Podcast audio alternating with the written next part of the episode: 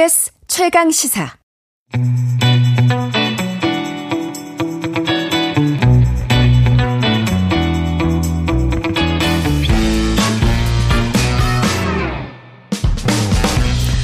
정치 시사 이슈의 법적 쟁점을 시원하게 파헤쳐보는 시간입니다. 최강 로스쿨.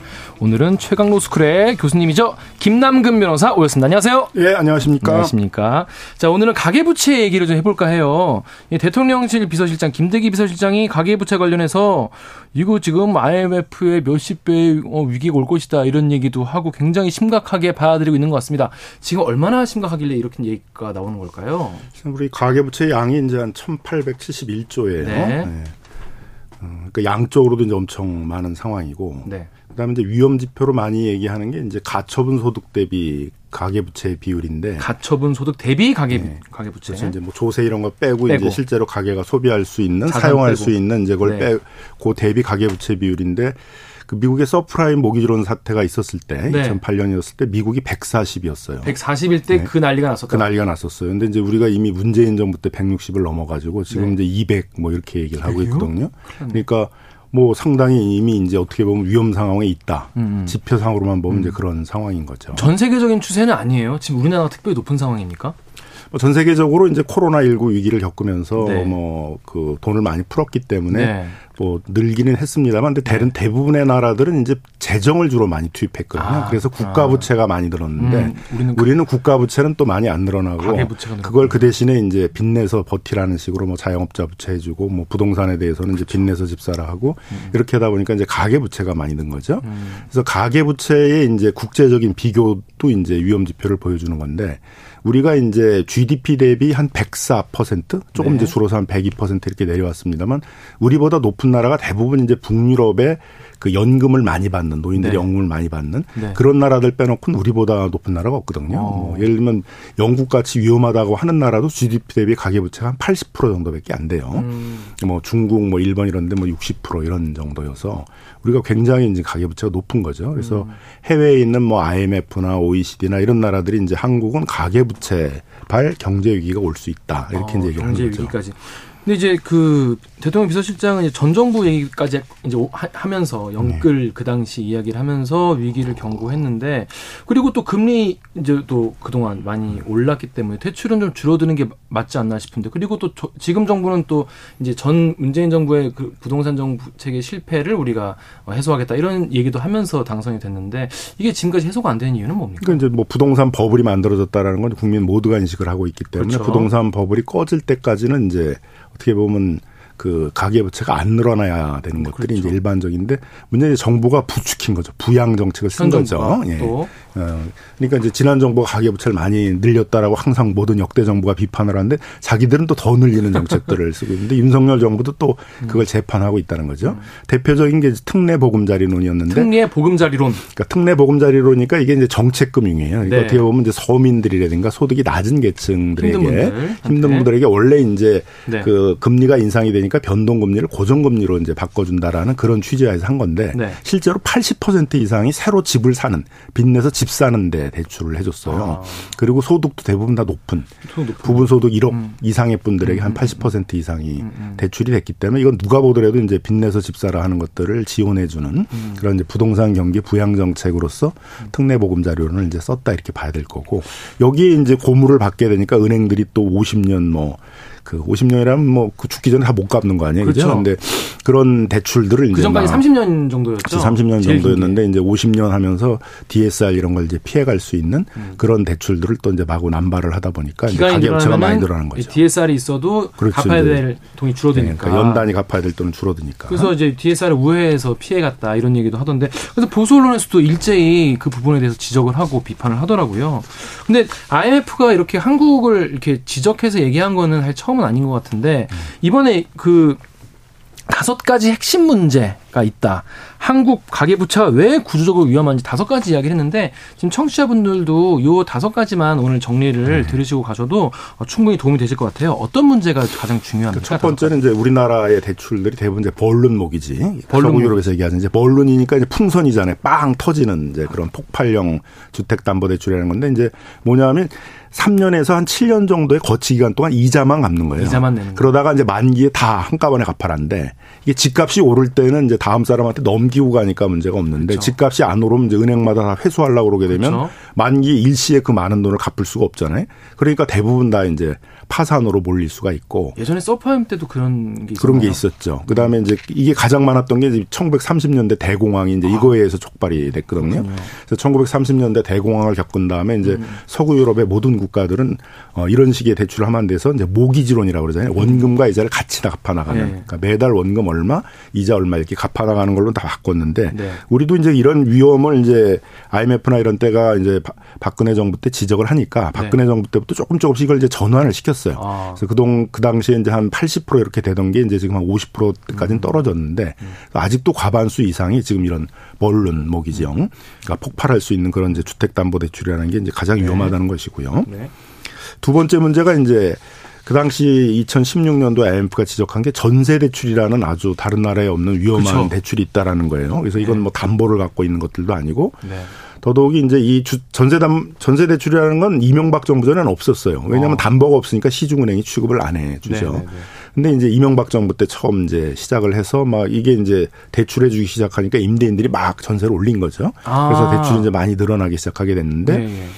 박근혜 정부 때 오니까 허그라는 국가 기관을 통해서 보증을 서 가지고 음. 대출하게 해주니까 그러니까 이제 폭발적으로 늘어난 거죠. 보증보험 있으니까. 그래서 이제 문재인 정부 때는 이게 200조까지 늘어났어요. 네, 네, 네, 네, 그래서 이제 그 뭐 전세 가격이 오른 거에 대해서는 뭐 여러 가지 주장하시는 분들이 있습니다만 가장 근본적인 거는 이제 200조나 이렇게 대출이 나가니까 당연히 그게 밀어 올렸을 거 아니에요. 전세 가격을. 그래서 어. 전세법을 만드는데 이제 가장 큰 영향을 한 거죠. 근데, 근데 그거를 문재인 네. 정부 훨씬 전에 이미 IMF가 지적을 했다 이거죠. 음. 근데 이것도 결국 집값과 연동되는 거 아니겠습니까? 그렇죠. 그러니까 집값. 또 전세 가격이 오르니까 네. 집값을 또 밀어 올리고. 근데 만약에 집값 떨어지면은 깡통 전세 가 되고. 그리고 이제 전세 사기 지금 문제가 다 그거잖아요. 그 버블이 확 꺼져 버리니까 결국 주택 가격이 네. 전세 음. 보증금 밑으로 떨어지니까 지금 이제 전세 사기라고 그러면서 많은 이제 피해들이 나오고 있는 그런 이제 상황인데요. 위험하다.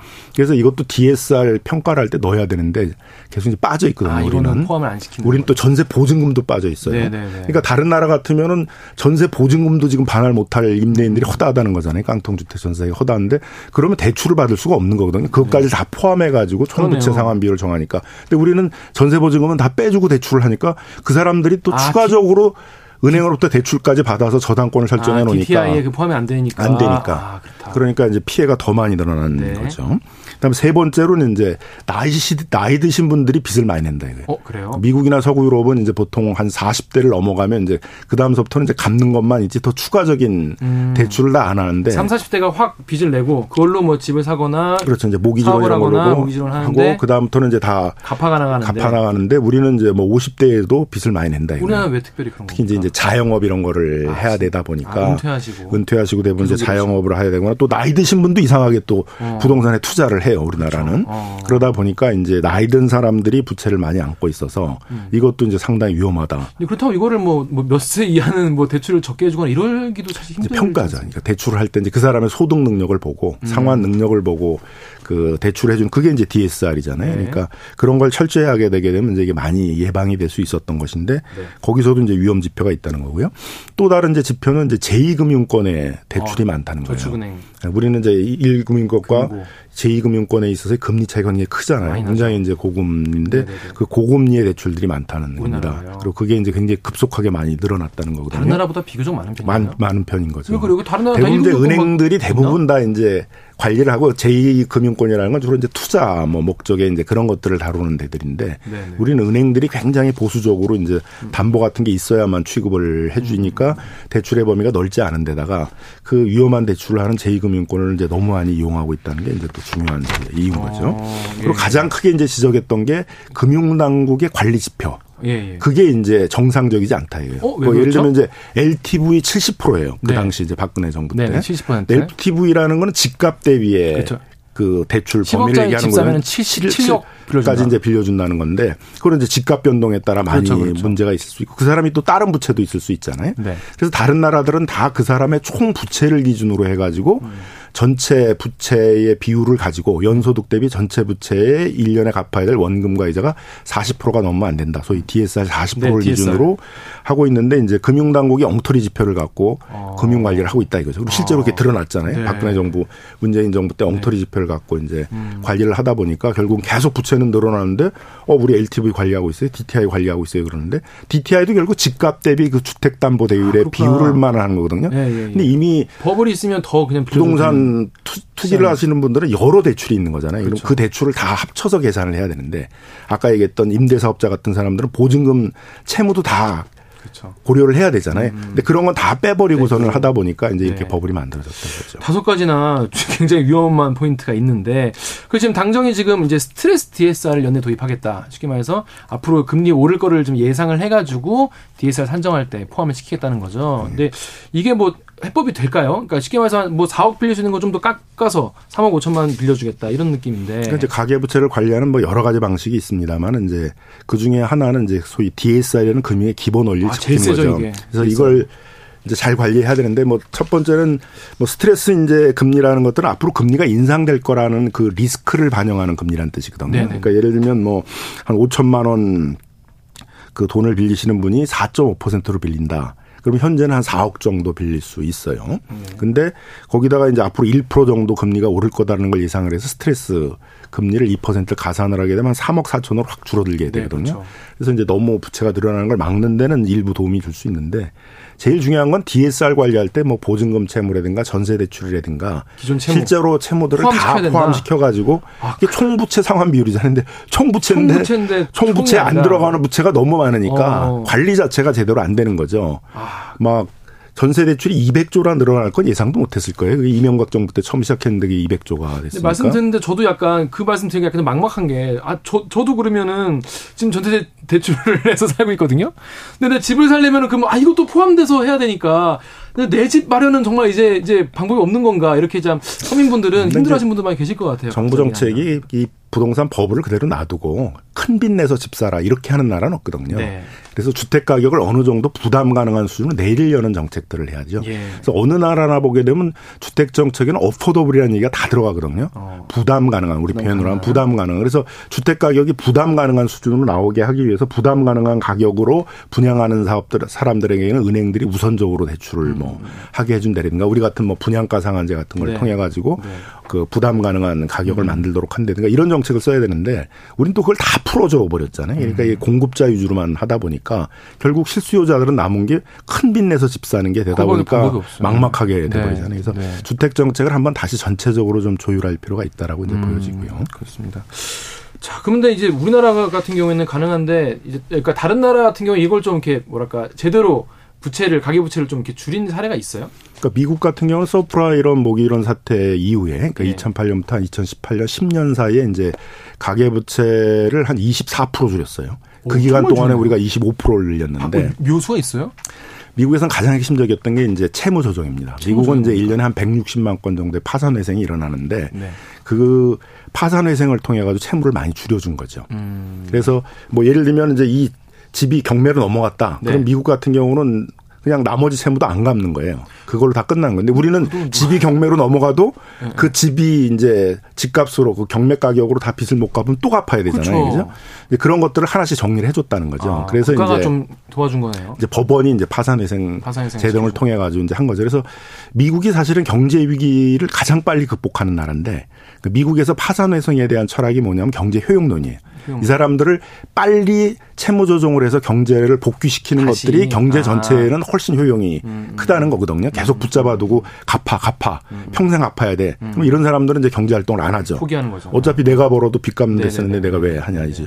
그러니까 미국에서는 창업에 성공하려면 2.8회를 창업해야 된다는 거거든요. 2.8회. 네, 근데 그 얘기는 뭐냐면은 한 두 번 정도는 망해야 된다는 거잖아요. 회자 부활전이 된다는 거네요. 우리는 한 번 망하면 재기가 안 돼요. 그냥 우리는 평생 동안 갚아야 된다. 그러니까 아. 다들 이제 창업을 피하잖아요. 네네네. 그래서 명문대를 나온 친구들이 미국 같은 경우는 우선 창업을 해가지고 자기가 성공을 해보려고 시도를 하는데 네네. 우리는 어떻게 하든지 창업을 안 하려고 그러죠. 네네네. 창업을 하다가 실패하게. 되면 이제 영원히 이제 네. 빚의 늪에서 못 벗어나니까 그래서 파산 회생 제도를 활성화하는 것도 이제 채무를 많이 줄이는 그런 방식 중에 하나다. 말씀 듣다 보니까 미국이니까 가능한 제도가 아닌가 싶기도 하고. 아니, 우리도 이제 그런 제도는. 이제 많이 도입을 했는데 네네. 활용을 잘 못하고 있는 네. 거죠. 우리나라도 한국형 뭔가 대책이 잘 나오길 바라겠습니다. 자, 여기까지 드릴게요. 최강 로스쿨 김남근 변호사였습니다. 고맙습니다. 예, 감사합니다. 고맙습니다.